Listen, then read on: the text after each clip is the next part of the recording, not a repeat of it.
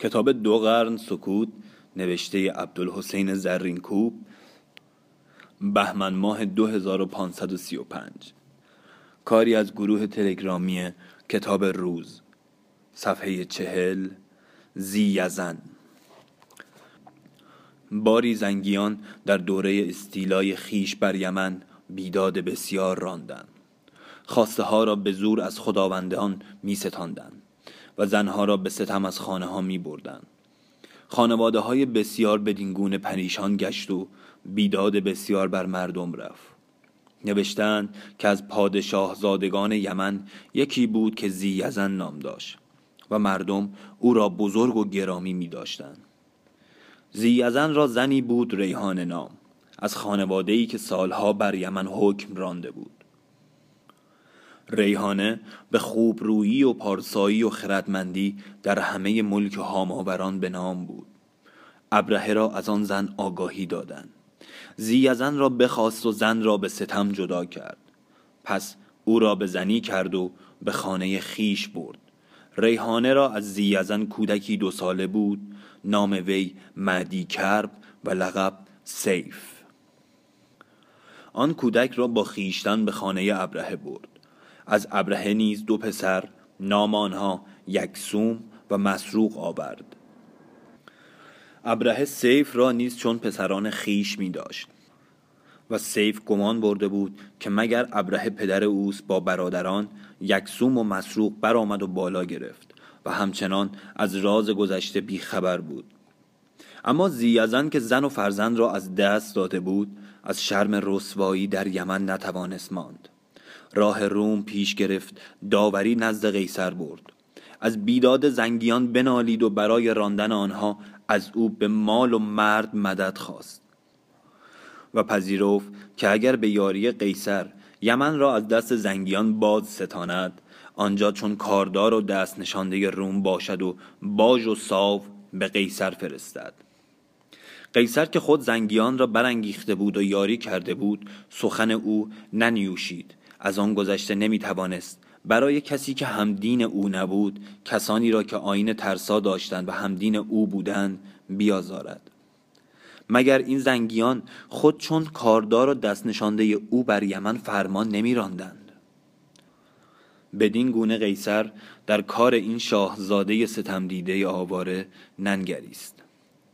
زیزن نومید شد و به نومیدی از پیش قیصر بازگشت. از آنجا آهنگ ایران کرد تا داد به پیشگاه خسرو برد. نخست به هیره رفت. نعمان ابن منظر و به قولی عمر ابن هند در آنجا از دست انوشیروان ملک بود. قصه خیش باز گفت و امیر هیره که نیاکانش خود از یمن بودند او را بنواخت و دلجویی کرد. چندی بعد با خیشتن او را به درگاه خسرو برد و قصه او باز گفت. خسرو نوشیروان او را بار داد. چون زیزن به درگاه خسرو درآمد از بیم و شکوه خیره شد. بر روی در افتاد و نماز برد. نوشیروان فرمود تا او را از خاک برگیرند. او را برگرفتند. شاهنشاه بنواختش و گرم بپرسیدش. زیزن زبان بکشود و از بیدادی ها و ناروایی های زنگیان بنالید. گفت و شنود او را با نوشیروان در تاریخ ها آوردند. نوشتند که این زیزن چون نزد خسرو راه یافت به هر دو زانو درآمد و بر ملک سنا گفت و از عدل و داد او اندر جهان یاد کرد. و پس گفت ای ملک من فلان ابن فلانم. ما مردمانی بودیم. ملک یمن اندر خاندان ما بود و هبش بیامدند. و آن پادشاهی از ما ببردند و خواسته های ما بگرفتند و ما را ذلیل کردند و بر رعیت ستم کردند بسیار و ما را بر آن خاری پنجاه سال شد که صبر همی کنیم و به در ما رعیت ما صبر همی کنند تا کار ما آنجا رسد که نیز صبر نماند و چیزها رسید به ما. در خون و خواسته و حرمت که در مجلس ملک شرم دارم گفت و به زبان گردانیدن. و اگر ملک به حقیقت بدانستی که با ما چه رسیده است از عدل و فضل آمدی که ما را فریاد رسیدی و از دست این بی ادبان برهانیدی. هرچند ما به در او نیامدمانی و از وی در نخواستیمی. و امروز من به امید به در ملک آمدم به زنهار و از وی فریاد خواهم و اگر ملک به بزرگی امید مرا راست کرد و مرا فریاد رسید سپاهی که با من فرستد تا من آن دشمن را از پادشاهی خود برانم و آن رعیت را از ایشان برهانم. مملکت ملک با یمن پیوسته گردد و ملک او تا حد مغرب برسد.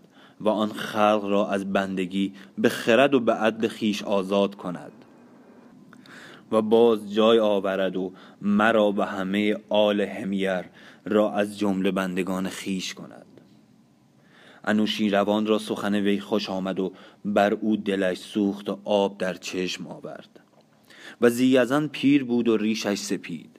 انوشیروان گفت ای پیر نیکو سخن گفتی و دل مرا سوزان کردی و چشم مرا پر آب کردی و دانم تو ستم رسیده ای و این از درد گفتی ولکن این زمین تو از پادشاهی من سخت دور است و به میان بادیه حجاز است و از دیگر سوی دریاست و سپاه به بادیه فرستادن مرا اندرین تحمل باید کردند و با این پادشاهی من و خواسته من پیش توست اندر این جای. بباش و دل از پادشاهی بردار و هر چیز ما راست. از ملک و نعمت با ما هم باز باش و بفرمود او را فرود آرند جایی نیکو و دو هزار درم دهندش. چون درم به دو دادند و از در ملک بیرون شد آن درم ها همی ریخت و مردمان همی چیدند تا به خانه رسید. هیچ درم نمانده بود و با نوشیروان از آن خبر براشتند دیگر روز چون مردم را بار داد او را نیز بار داد و گفت با عطای ملوکان چنین نکنند که تو دی با درم ما کردی. به زاری گفت من آن را شکر خدای کردم بدان که روی ملک مرا بنمود و آواز مرا بشنوانید و زبان او با من به سخن آورد. و از آنجا که من آمده بودم خاک زر و سیم است و اندر زمین کم کوه است که اندران کان زر نیست و یا کان سیم.